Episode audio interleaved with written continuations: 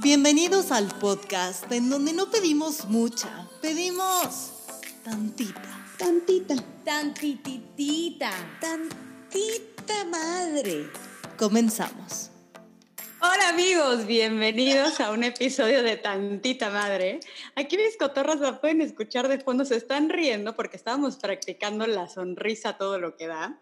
Y es que de verdad estamos contentas de poder compartir este episodio con ustedes y contarles por fin dónde nos conocimos. Entonces, le voy a ceder la palabra a mi querida Cuchitril para que me diga dónde está, cómo se encuentra, qué está tomando. Ay, estoy con un tequila, Don Yulai, y ya, feliz. Como pudieron ver, se le estaba yendo un poco la onda, perdónenla. Caro, tú que estás un poco más atenta, ¿dónde andas? ¿Qué haces? Hola chicas, pues yo aquí, eh, la jurada que según ustedes traía la semana pasada, pues ya la verdad es que ya la rompí. Y el tema de hoy merece que abra un vinito.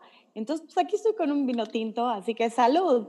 Marce, ¿tú qué estás tomando? Siempre traes algo nuevo, entonces, ¿cuál es lo nuevo? les traigo la nueva novedad disponible en Amazon, el whisky Jack Daniel sabor manzana. Hijo de su, hijo de su, está re ¿No bueno. está muy dulce? ¿eh?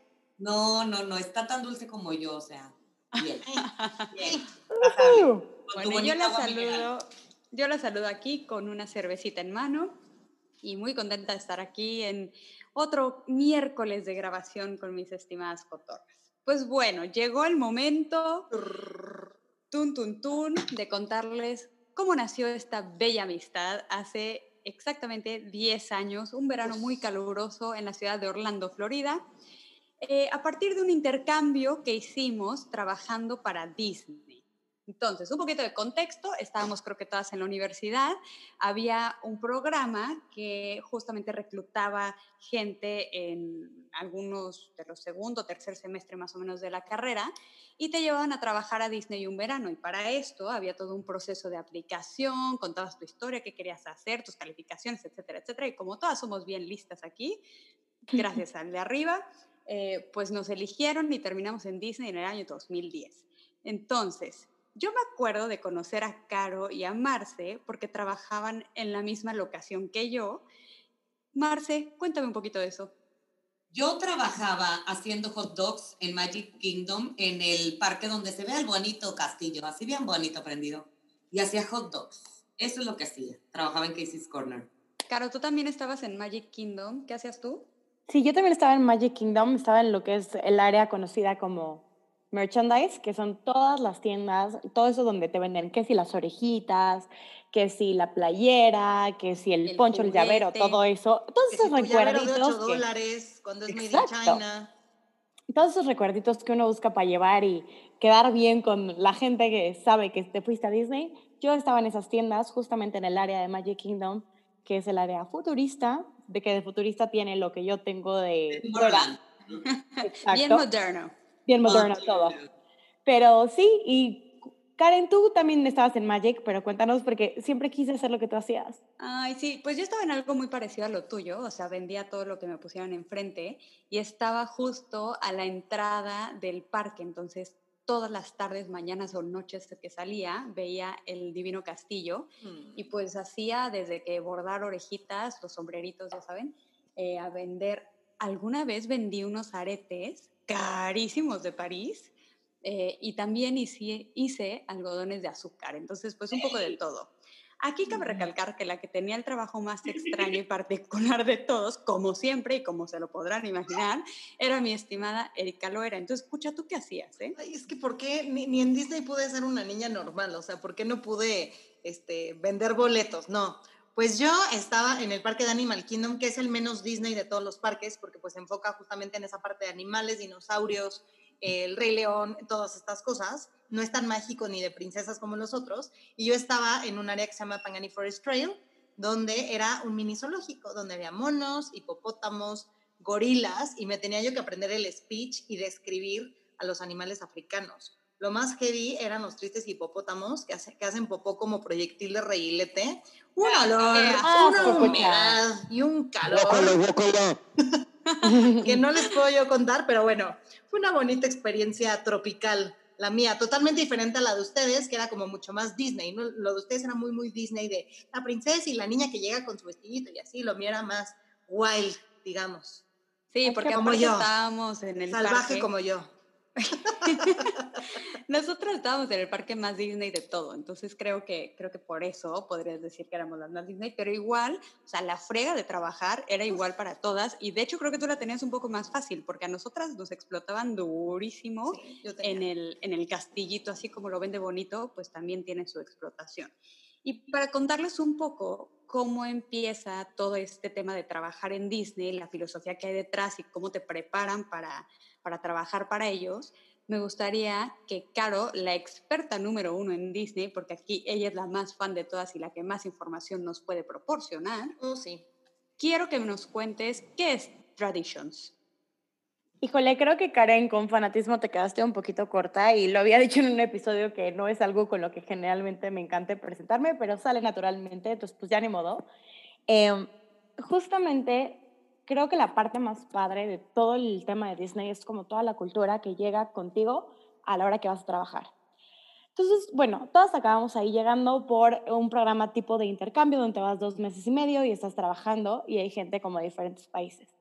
Dentro del parte, de, de parte de este, ahora sí que de este programa, lo primero que tienes es una semana completa de entrenamiento. Es una semana donde se conoce como Traditions, te van platicando un poquito de la cultura, que les voy a confesar, yo así que para, para contarles un poquito de mi experiencia personal, empezó el entrenamiento primer momento, ah, al momento de la graduación.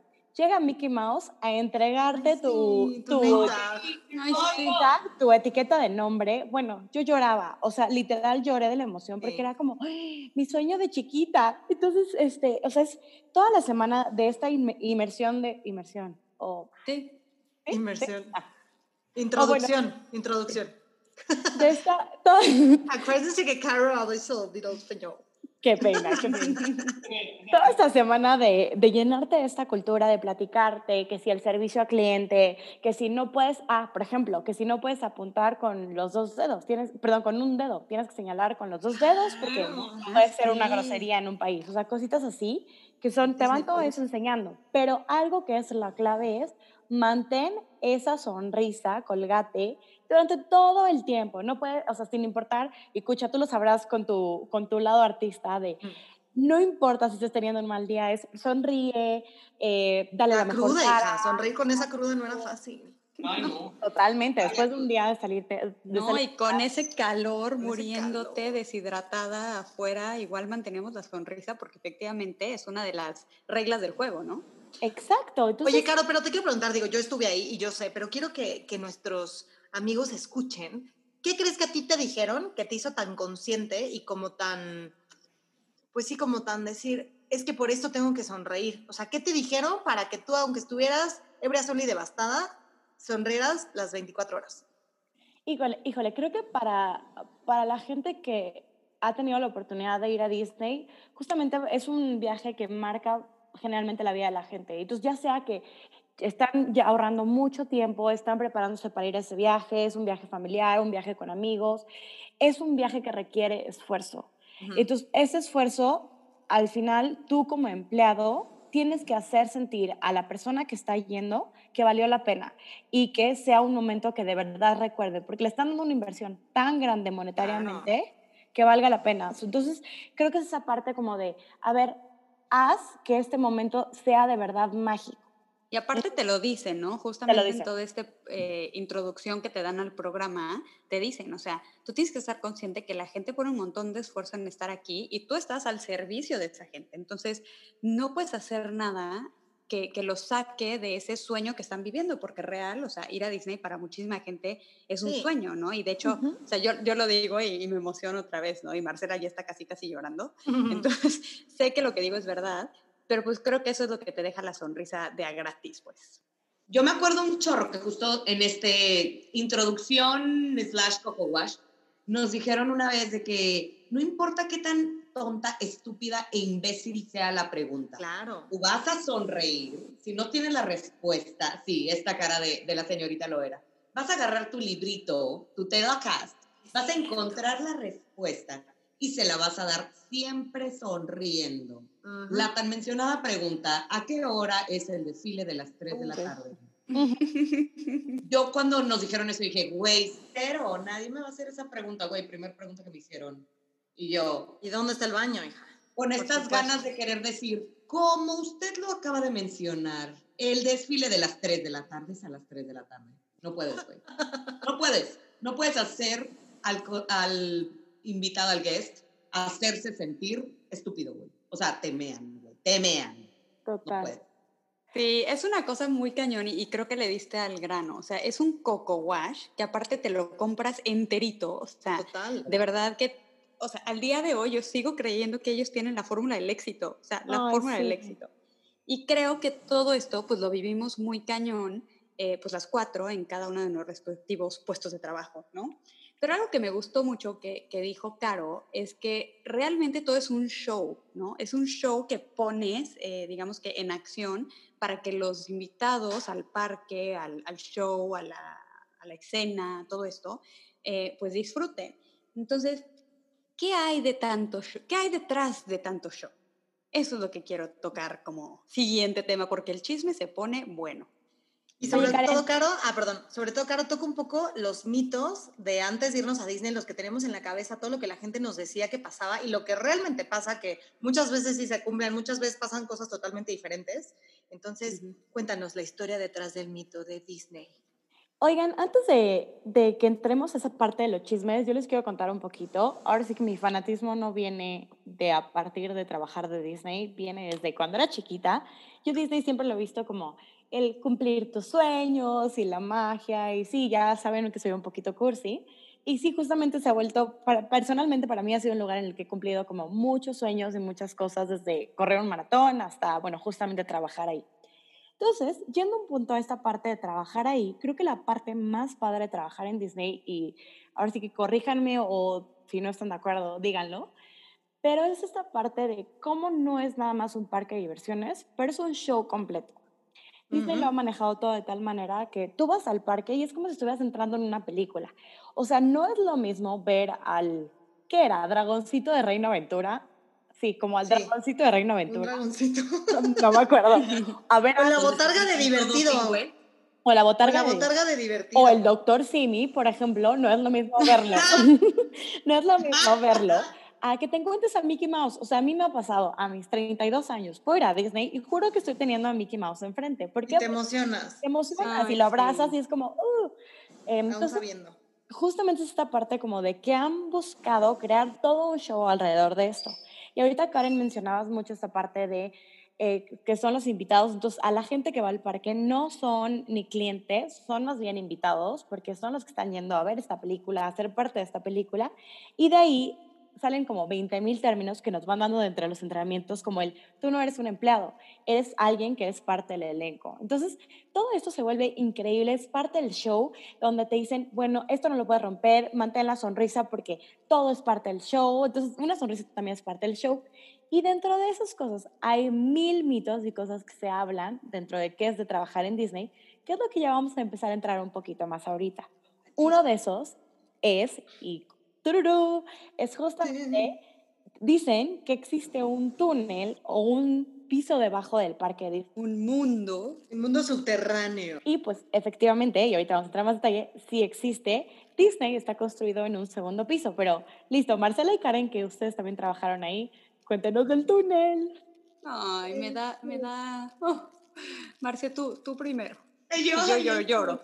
Me encanta contar esta historia del túnel, güey. Porque hasta de cuentas, güey, que tienes que caminar como 10 kilómetros para llegar a tu lugar de trabajo.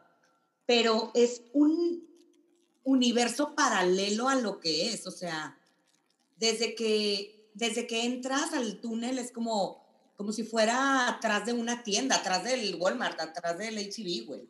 O sea, hay de que es pavimento, vas caminando y se van viendo como que todas estas cosas de que el, donde están todos los, los costumes volteados, está el super comedor enorme y todo eso. Güey, creo que hasta había una barbershop, ¿no? Sí, O sea, como para que se cortaran Sí. el cabello los niños y así, los lockers. huele a madres. eso. Huele, Horrible. pero culero. Aparte, imagínate, güey. uno un día antes había ido al perreo latino, ¿no? Entonces llegas al túnel, güey, crudo y pedo, sudando, pero mal pedo, güey. O sea, feo, todo mal.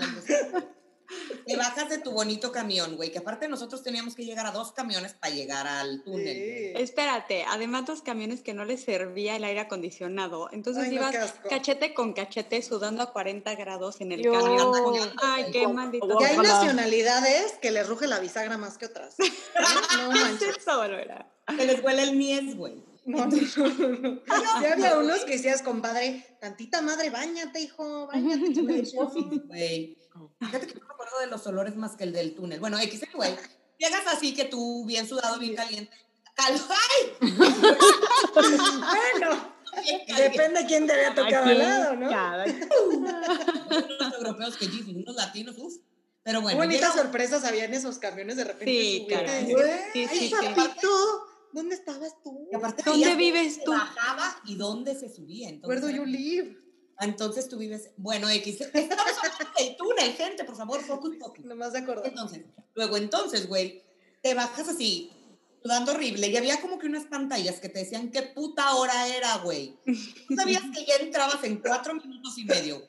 Y a mí me tocaba a veces que yo siempre me iba en costume, porque decía, no importa lo que pase, yo llego directo al jale, güey, chingue Sí. madre. Yo siempre me iba disfrazada ya de beisbolista. Ah, plot twist, me vestía de beisbolista, güey.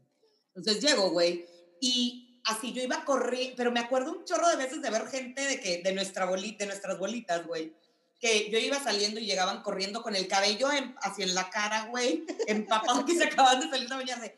Ya voy a entrar. Y, pero corriendo, güey, o sea, Carolina en maratón se queda pendeja, güey. O sea, uno corría en ese túnel, Sí. que aparte iba en su vida.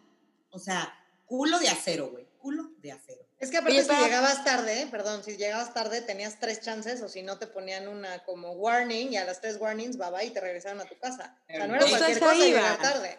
Justo eso iba, o sea, eran súper estrictos, así como mágico suena trabajar en Disney con esta sonrisa que estábamos practicando te a- a- al iniciar.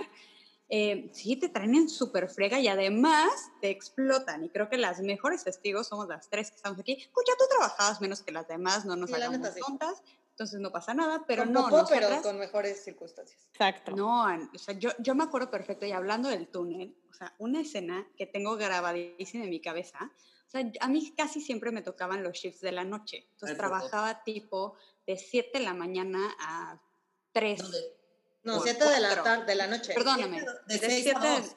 El común era de 6 a 2, ¿no? Era Yo iba, yo iba más tarde porque las tiendas que estaban eh, a la entrada, que era donde yo trabajaba, que cerraban más tarde. más tarde. Ajá. dos, ¿cierto? Entonces, había shifts que real, real, real, el shift salía a las 5 de la mañana. Creo que pocas veces salía a las 5 de la mañana, pero igual lo recuerdo así, ¿no?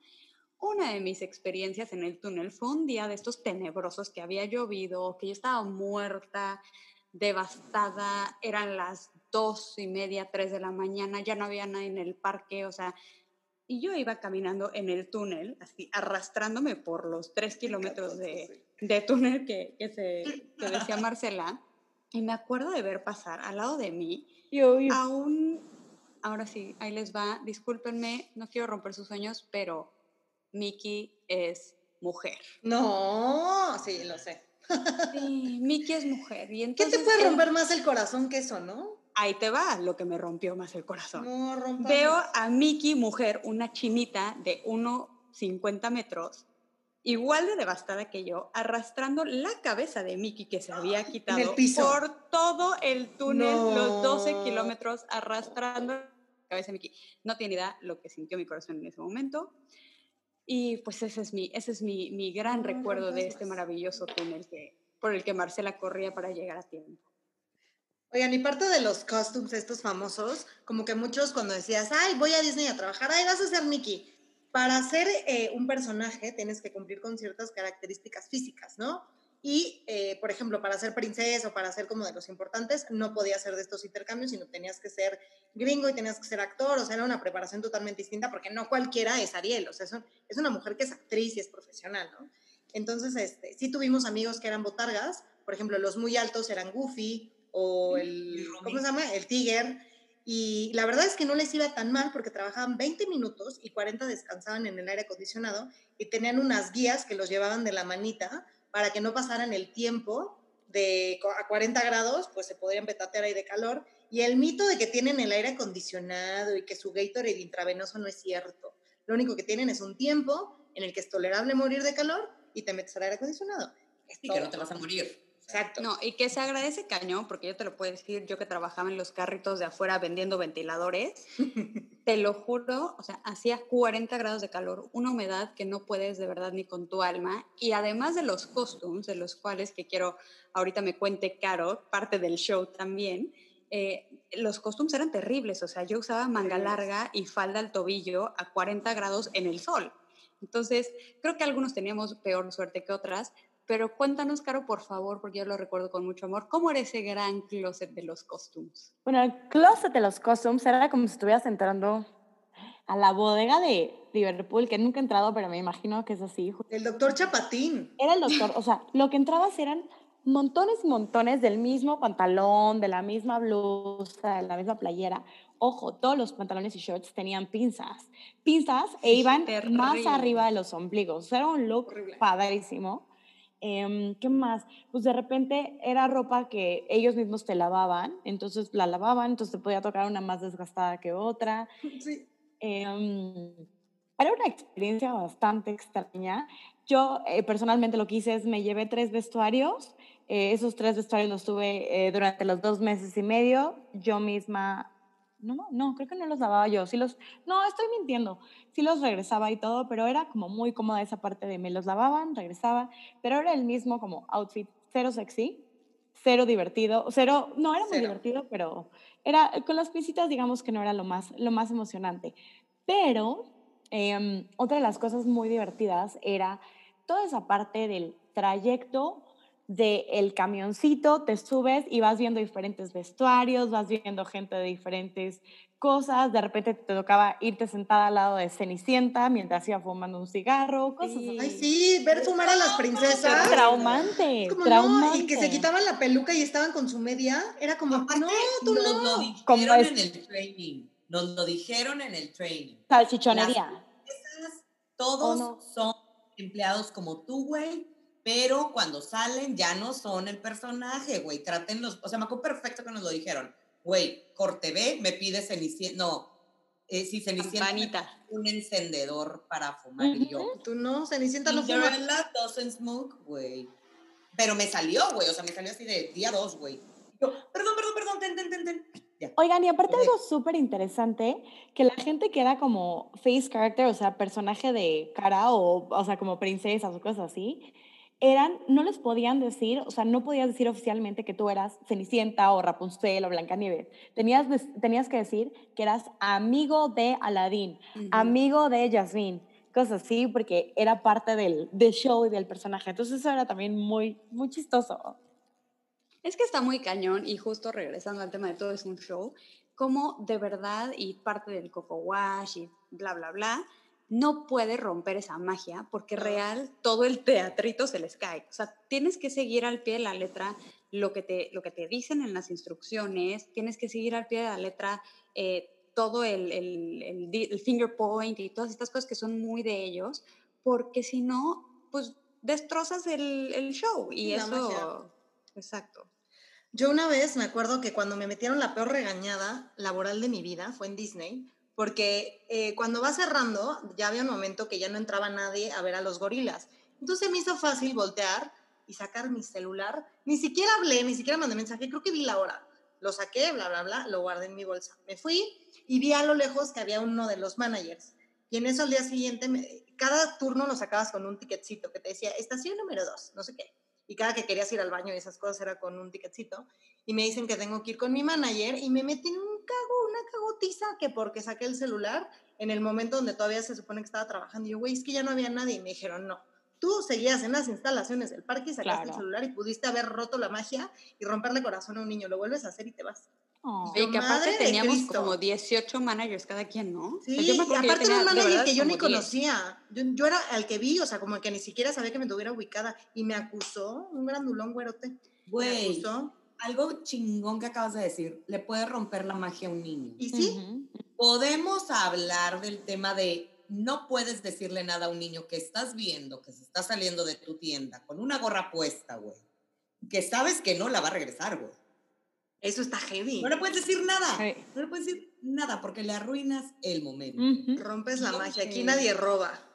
Ni un No, y niño, lo bonito nadie. también eh, son las cosas o las historias que te tienes que inventar para seguir con el show, para seguir con la magia. No sé si a ustedes les tocó, pero que tipo les preguntaban, oye, yo acabo de ver a Disney en Space Mountain en un juego X. A Disney, eh, a Mickey. por- A Mickey, sí. Perdón, a Mickey. eh, ¿Por qué lo acabo de ver ahorita al lado de mí? O sea, ¿cómo llegó tan rápido? A mí de verdad, no saben lo que me tocó escuchar de uno de, de los cast members, ¿no? De esta gente que trabajaba en Disney, que se inventó una historia de, bueno, es que Mickey, fíjate que tiene superpoderes de teletransportación Claro. y o sea, pero unas cosas que de verdad te hacen fluir la imaginación muy cañón, Totalmente. muy cañón. Güey, por dos. Y es parte de la magia que siguen construyendo. Güey, yo quiero contar algo que a mí personalmente sí me hizo mi, mi bonito corazón. Así de que, Phil Barrera, Phil Barrera, Perdón, perdón. Jugando. Oh, Dios. Ya. que, que justo yo sí me quedé como que, que, pues, o sea, a ver, quiero abrir, a lo mejor le rompo la estructura mental a mis estimadas cotorras, pero hay algo bien bonito que pasaba en Disney, que era cuando se cerraba el telón, Cuando Ah. Del trabajo y de esta magia que estábamos coco washeadas para construir 100% y la sonrisa del guasón. Y era el gran pedón y la gran comunidad que vivir en esos cuatro condominios, hay cuatro condominios, todas vivíamos en, en distintos. Y de hecho, todas vivíamos en diferentes lugares. Caro, ¿tú dónde vivías o, o cómo, tipo? Porque yo vivía en Vista Way, que era el cholo. El cholo. ¿El qué? El cholo, así decían que éramos los cholos. Eran los de Virgen Santísima de la Trinidad. Sí, no, no, no, me estoy enterando hoy. Bueno, justo yo, escucha Erika, yo, vi- no, escucha Erika, no, bueno, o sea, ¿no? ¿Quién es esa? perdónenme. Este, escucha Karen y yo vivíamos en el mismo complejo, ¿no? Yo viví en Patterson, tú vivías en Chatham, ¿no? cierto, sí, había, había cuatro y yo complejos. primero vivía en Chatham y luego en Patterson. Sí. o sea, tuve dos experiencias. Yo vivía en Chatham, justamente, creo que era de los complejos más tranquilos y, sí, no tan locos como el Vista Way. Vista Way justamente decían- Aburridos. Ah, ya sé. En No, Vista Way Vista Way era justamente... una cosa. No, ¿viste, güey? En Vista Way Dios, decían que te metías a la alberca y salías embarazada. Literal. O sea, nada más Literal. por nadar ahí. em, de todo lo que había flotando. Pero sí, es- Como- eran justamente como... Guacala, guacala. No, y eran como estos departamentitos con cuarto, generalmente em, compartías cuarto con un roommate. Yo me acuerdo, ahorita Karen que mencionabas esto de llegar a las 5 de la mañana, yo también me tocó trabajar noches a las 5 de la mañana. Un día llegué a mi casa a 5.45 de trabajar, llego y el cuarto cerrado con llave porque mi roommate estaba ahí adentro con alguien. Cuchiplanchando. Sí, Oh y my yo, God. güey, vengo de regresando de trabajar, vengo devastada, con la ojera a medio caer. Y pues no, tuve que interrumpir y decir, güey, déjame irme a dormir a mi cama, salte. ¿De dónde era tu roomie? De México, así que si Ah, estás mira, escuchando, pensé que saludos. ibas a decir la rusa, la francesa. No. Ah, bien mexa. Oigan, pero es que cabe recalcar que una vez que terminaba el, el show on stage, la cosa se tornaba turbia. Muy O sea, a turbia. ver, déjenme, déjenme describir un poco eh, una noche de, de intercambio en Disney. Intercambio de babas. Ah, no, no es cierto, ¿verdad? Bueno, O sea, sí. No había miedo al COVID, trabajar. además, hija. No había miedo por al COVID. supuesto, Sin 10 miedo al éxito. atrás. Y aparte éramos mucho más jóvenes, entonces también el aguante, el ímpetu, todo era muy distinto. Sí. A ver, salías de trabajar, te subías a un camioncito que te llevaba pues al bonito pedo, ¿no? Y ahí te encontrabas real O a a todo en el el mundo. La ONU, pero de preciosos. Exacto, Mm. porque había gente de todos lados, porque había gente de todas las edades, pero más bien como 20, Target. 20 para arriba, ¿no? Eh, poquito menos de 30. Entonces, era una cosa así muy, muy multicultural y también de, de mucho, ¿cómo le llamarían? Despertar Exaltar. curiosidad. Exacto. Caro, por favor, cuéntame una noche tuya de, de locura Disney. Una noche, ay, Karen. Bueno, locura para Caro, pero pues así como Ay, para no. que- O lo que viste, lo que viste, que decías Jesús de Veracruz. Fue la mejor historia que se te contó. No, hay muchas. Una de ellas, no estuve desafortuna desafortunada y afortunadamente, pero la he escuchado tanto. Eh, es un güey que se puso súper borracho en una casa y decidió que era buena idea hacer popó adentro de un Ay, horno. no. ¿Horno? Ay, De un no. horno. Así como tú haces un pastel, él decidió hacer un pastel. Se bajó los pantalones y echó el cake. Sí, se bajó los pantalones a media peda y echó el cake literal dentro del horno. Porque siento que Marcela ya se sabía esta historia. Fue ella. Ay, sí. ¿Marcela, ¿Viste ahí? Una disculpa a todos los presentes de Bit. No, no es cierto. Güey, porque yo llegué al after de esa peda. Asco, ¡Qué asco. asco! Con el olor a popó. Fue de blip, acaba de cagar, güey, ya nos tuvimos que ir. Y estoy diciendo que me hubiera encantado estar porque creo que es una experiencia increíble para contar. No me hubiera encantado estar por el olor, pero creo que es una parte buena. Pero fueron? esa, esa ha sido de las más fuertes que me tocó escuchar. En general, las demás pues, son pedas normales y así, pero esta es creo que un highlight de la vida. Y cabe recalcar que la verdad es que las mexicanas, o la mayoría de las con las que yo conviví, íbamos en mood de mucho desmadre, pero tranquilo. Y muchos No, con o sea, novio. De fiesta. ¿A qué de- obviamente sí ligábamos harto. Yo creo que nunca en mi vida he ligado tanto y tan multiculturalmente, pero no era, o sea, seguía siendo un poquito inocente el asunto, porque escuchabas las historias de las gringas y que había, ¿se acuerdan que había martes internacional? Y entonces iban, nunca en fui, bueno, yo nunca fui, pero que ibas y entonces, hoy es noche de italianos, hoy es noche de franceses y no sé qué, y decían que había cosas muy locas. Yo Ay, bueno, es fui. que también, a Yo ver, nunca yo sí fui. quiero comentar esto. A mí me gustaría hacer este bonito comentario que yo con estas tres seres humanos que estamos aquí, yo no me juntaba en Disney. Me juntaba con otra bolita de, de niñas bien experimentales, adoradas, las amo, me sigo llevando Bien muy bien con ellas. Muy experimentales, muy viajadas, muy internacionales, mis queridas amigas adoradas. Güey, no, yo viví otro Disney que el tuyo. Es que estabas en vista, sea, güey, el nuestro era, era, era fresón, la neta. Sí, total. No, el mío era del mapa de a ver qué nacionalidad ya había pasado por el territorio mexicano. Claro que sí, güey. ¿Qué hubo, qué hubo? Claro que sí, güey. O sea, yo me acuerdo la, la horrible, así la peor que yo tuve, porque yo, sépanse que me fui menor de edad en Disney. Era la única estúpida. güey. Maldita sea, menor de edad de 20, porque en Estados Unidos es 21, güey. Entonces, maldita sea mi vida, llego, güey. Y ese día, nuestro amigo Cotorro, güey, me dice, güey, vamos a tomarnos una botella de Jagger en el DEPA. Sí, huevo, güey. Yo me lo echaba en una botella de Pepsi, güey, para que no se viera, güey. Caro, tú estabas. No, no estabas. Pero bueno, X. Entonces estamos ahí echándonos la botella de Jagger, güey. Yo me la zumbé toda, güey, en el baño por el miedo que llegara security, güey. Así. Me moría del pavor, güey, que fueran a llegar a sacar. Porque te retachaban a ti y a quien te había dado el alcohol. o sea, con el mayor A que estabas, a los Bien. dos, y sin preguntar te retachaban. Pero te retachaban claro. a México, o sea, era como, Sí, güey. sí, sí, sí, ajá. sí. Sí, sí, Y sí, era, y te veto la visa, claro. Narco Que eran súper estrictos, o sea, Súper. sí mucho desmadre y muy padre, No, jajaja, era mucho jijiji, estrés. pero era mucho estrés de te tienes que portar bien porque te deportan mañana sin una... Sí. O sea, una se, se tomaba su Jagger con temor. O sea, ahí sí le temíamos al éxito.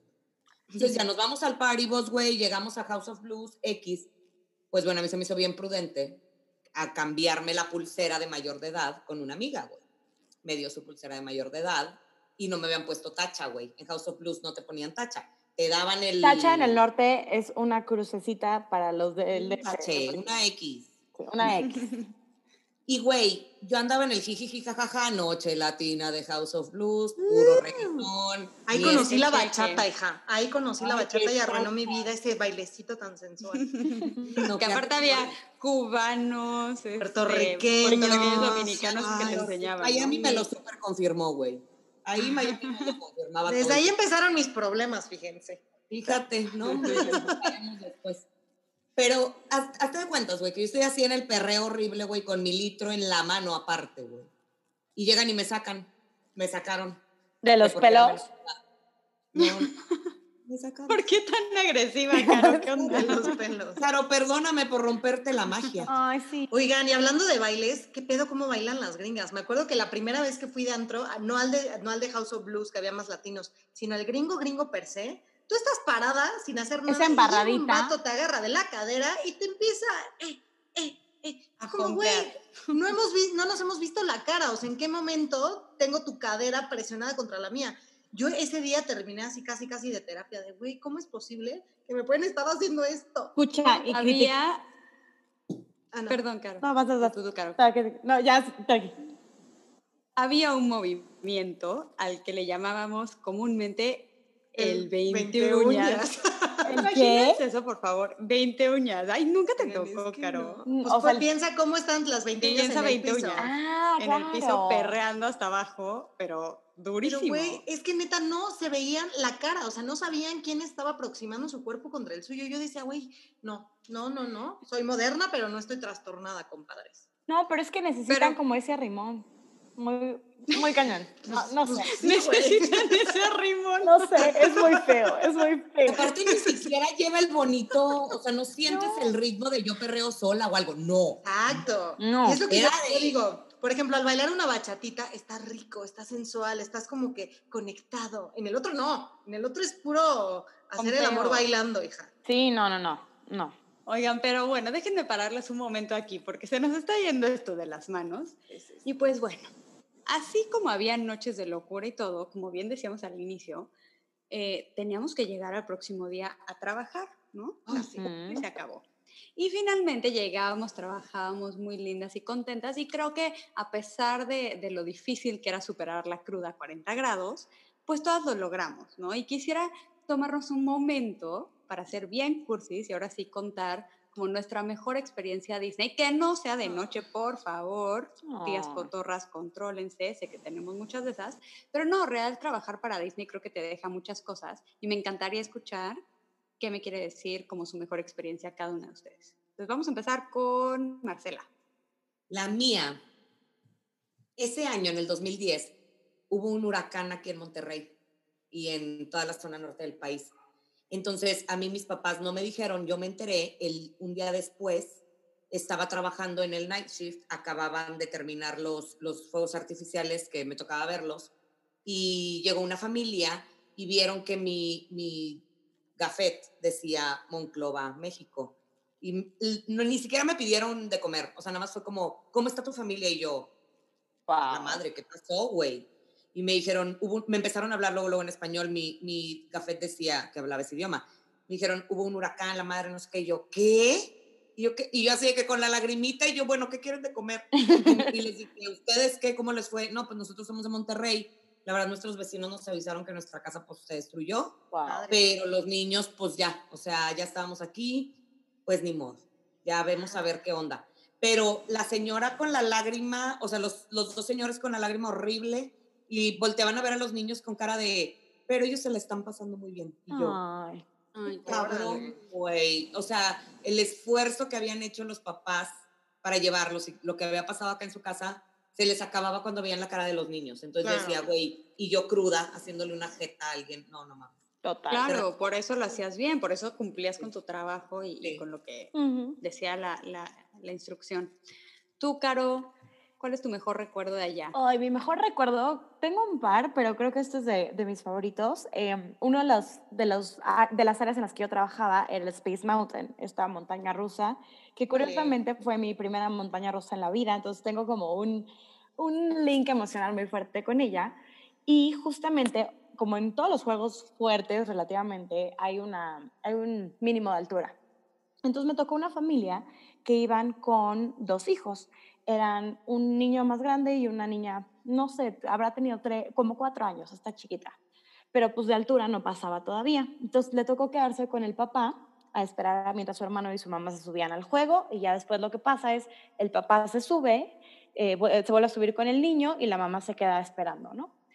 Entonces me queda y me, me toca ver a esta niña llorando y llorando porque no se había podido subir. Entonces me siento con la niña, me Mm. pongo a platicar, pues yo mientras estaba trabajando y eso es parte de lo padre que te dan chance como de ponte a platicar, es parte de la magia que estás creando, no sé qué. Bueno, me pongo a platicar con esta niña y le digo, ay, ¿por qué estás triste? Y me dijo, es que no me puedo subir al juego.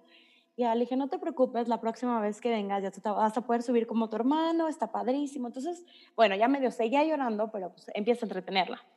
Y entonces dije, bueno, ¿cómo le puedo sacar conversación para que se olvide un poquito de que no se ha subido al juego, no? Entonces llegué y le dije, oye, este, cuéntame, a ver, ¿cuál es tu personaje favorito? ¿Cuáles son tus princesas favoritas, no?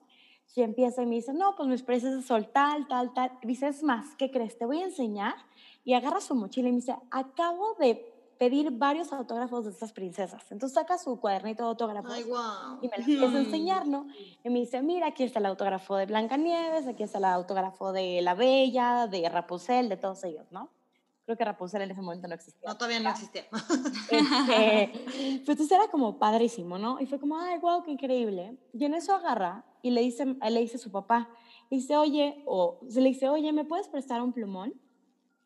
Y yo, ok. Y entonces ya le da el papá el plumón y en eso se voltea a la niña, una niña de cuatro años, y me dice, oye, tú también eres una princesa, ¿me puedes firmar mi cuaderno? Ay, No manches, lloré, lloré. Claro. Lloré en ese momento. Entonces llegué y le dije, oye, y le- me volteé con el papá y le dije, ¿la puedo abrazar?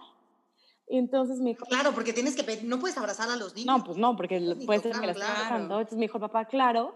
La verdad es que ese momento para mí fue el highlight de todo mi viaje, porque fue como, güey, soy parte de todo este mundo que siempre soñé. Entonces fue como, ah, fue increíble. Yo tengo uno súper similar, o sea, cuando pienso en mi experiencia en Disney, me acuerdo muchísimo de esta que les voy a contar, y es algo súper parecido. Yo no sé qué tienen los niños y las niñas con, con las princesas, creo que todos lo tuvimos de chiquitos. Yo trabajaba en una dulcería, de estas donde hacíamos algodón de azúcar, todo olía delicioso, azúcar a postres, a fresas además, ¿no?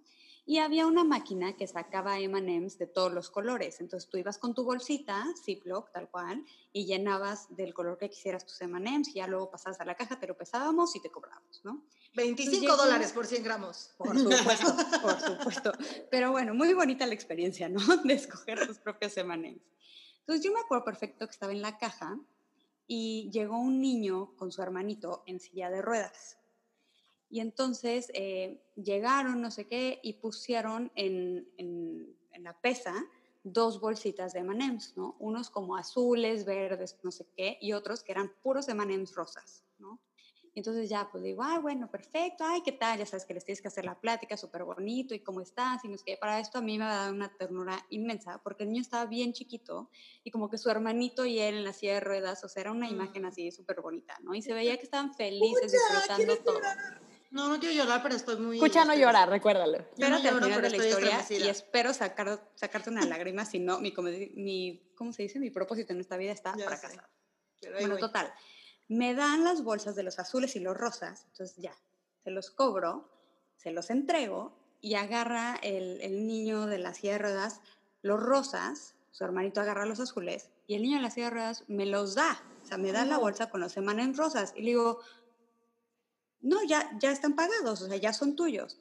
Me dice, no, no, no, es que estos son para ti y son rosas porque son para una princesa como tú". No. No, no, no, no. Güey, no tienen idea. O sea, obviamente yo, lágrimas así de felicidad inmensa, lo que nunca había sentido en mi vida, una cosa hermosa. En Disney te dan chance como de regalar cosas a veces y son como ocasiones especiales o lo que sea. Te juro que le regalé toda la tienda así, llévate lo que quieras. Ay, claro. No sabes qué bonito sentí, o sea, Sí. de verdad me acuerdo de eso y, y se me, o sea, el corazón me da así como Sí. Qué latiditos. bonito. Pero bueno, escucha, cuenta tú algo porque voy a llorar. Por eso, Yo- señores, estamos solteras. Escucha con los Yo gorilas. como que obviamente tuve muchas experiencias y lo que más me gustaba era justo esa parte de interactuar con la gente porque mi chamba aparte de dar el speech era platicar, ¿no? Entonces yo feliz, hablaba con gente de África, de Asia, me acuerdo que hablé con un señor de Serbia, un, un soldado que acababa de llegar de la guerra, que por cierto llevaba a su hija de 13 años y en una servilleta me dio su teléfono y yo, señor, señor tantita madre. Desde ahí, pero bueno, escucha. O sea, hablaba, hablaba como con, con mucha gente. Y más allá de tener un recuerdo concreto que tengo un montón, la parte que te meten en traditions y en la filosofía de Magic Begins With Me, creo que es algo que llevas a la vida cotidiana aún después de Disney y que te das cuenta de que me voy a poner cursi, yo nunca soy cursi. No, güey, que realmente, o sea, está en nosotros hacer que los sueños se cumplan y en hacer momentos mágicos, aún en momentos horrorosos y en compartir con la gente que queremos esos preciosos momentos, güey. No sé, Sí. o sea, como que te vuelven un poquito más sensible y, y te hacen perseguir tus sueños un poquito más y te hacen pensar que realmente no es tan difícil.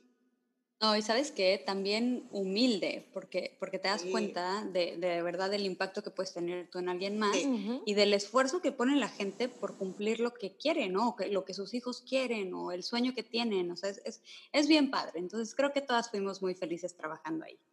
Y por último, la parte eh, corporativa de predicar con el ejemplo, que tú veías desde el manager hasta el CEO, hasta todos, recogiendo la basura, o sea, que si ven una servilleta, la recogen, todos te llaman por tu nombre, eres una persona, no eres un numerito, o sea, como que eso quieras que no, estábamos bien chavitas y estábamos en el desmadre, pues sí se te queda muchísimo esa cultura de, de saber que si tienes un cliente, lo tienes que, tienes que hacer tú todo lo posible porque esté bien y hacer todo lo que está en tus manos para que las cosas funcionen. No sé. Eso Y me quedo. por eso ahora todas estamos traumadas con el servicio a cliente. Muchas gracias por su participación. Gracias por llamar. No, a ver, creo que nos podríamos quedar años hablando de este tema porque tenemos mil experiencias y cosas que compartir, pero bueno, queremos irle soltando poco a poquito para que no nos odien. Así que, cotorras de mi corazón, muchas gracias por acompañarnos, por compartir con nosotros nuestra experiencia que, bueno, nos ha traído hasta estos momentos. Y nada, nos vemos el próximo capítulo Karen. para seguir con estas aventuras. Y antes de que cierres, yo quiero cerrar como cerrábamos todos los días nuestro día por allá y es Have a Magical Day. Ay, have a magical day, my friends. Muchas gracias. Bye. Dios, qué bonito. Chao. Gracias por escucharnos. No olvides seguirnos en Instagram tantitamadre.podcast y compártenos a ti qué te hace decir tantita madre.